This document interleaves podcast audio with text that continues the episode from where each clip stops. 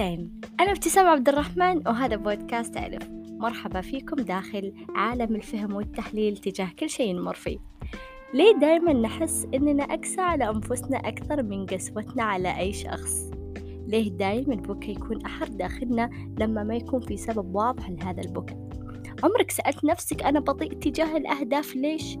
أو ليه أهدافي ما تتحقق بسرعة وتزعل؟ ليه دائما الجواب يكون خارجي وساعات يكون مقنع بالنسبة لنا. الحقيقة إن كل شيء خاص فينا هو بسببنا إحنا. أيوة بسببك أنت. راح نتكلم اليوم عن الألم بكل أنواعه. الألم من الفشل من الرسوب من صديق من الأهل من الذات نفسها أحيانا. دايما أو غالبا ما تجينا صحوة مفاجئة.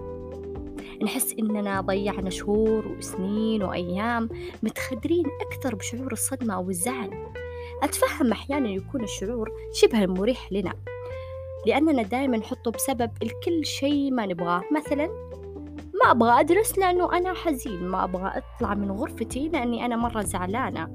ما أبغى ما أبغى أرجع لأهدافي وأحلامي لأني قلبي مكسور. طيب وبعدين؟ بعد ما تحس إنك ما تحركت إيش ممكن يكون أو إيش ممكن تسوي بتحس إنه السنة خلصت وأهدافي ما تحققت ولا شيء منها. بترجع مرة ثانية لشعور أكبر وشعور إحباط وتدخل بدوامة من جديد بألم أكبر. لكن أنا أشوف من وجهة نظري وبالطريقة اللي أنا استخدمتها إنه بعض الآلام علاجها علاجها التأمل. الصمت الامتناع عن الكلام والنقاش مع الغير. جرب لمدة ساعة تقلل الكلام وتسمع وتسمع لعقلك دائما. جرب تسمع سالفة بدون ما تبدي رأيك فيها. أحيانا الألم يجبرنا أساسا على الصمت. لا طلعة عشاء ولا كتابة ولا نوم. كل ما تحتاجه بس هو الهدوء. مواجهة نفسك والاعتراف بوجود خلل. قول بصوت عالي. اللي صار لك وبعد الدنيا ما صار لها طعم داخلك.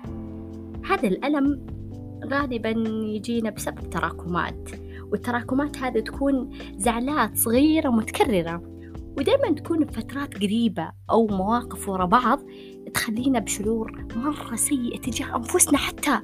فنحط حرتنا بكل شيء فنقول إنه كل شيء حولنا سيء كل شيء حولنا متدمر كل شيء حولنا مو ضابط. ولا شيء جالس يساعدنا على تحقيق أحلامنا. لكن لا تخاف. لا تحس إنك مكتئب هذه الفترة أو إنه المرة اللي راحت كنت أنت بحالة اكتئاب لا.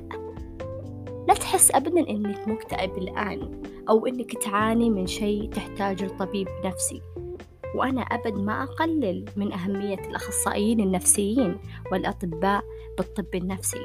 الفكرة هي لا تعظم الألم وإفهمه. لا تشخص انخفاضات طبيعية بالاكتئاب وتقول كيف ما عظمه هو ألم بالأساس.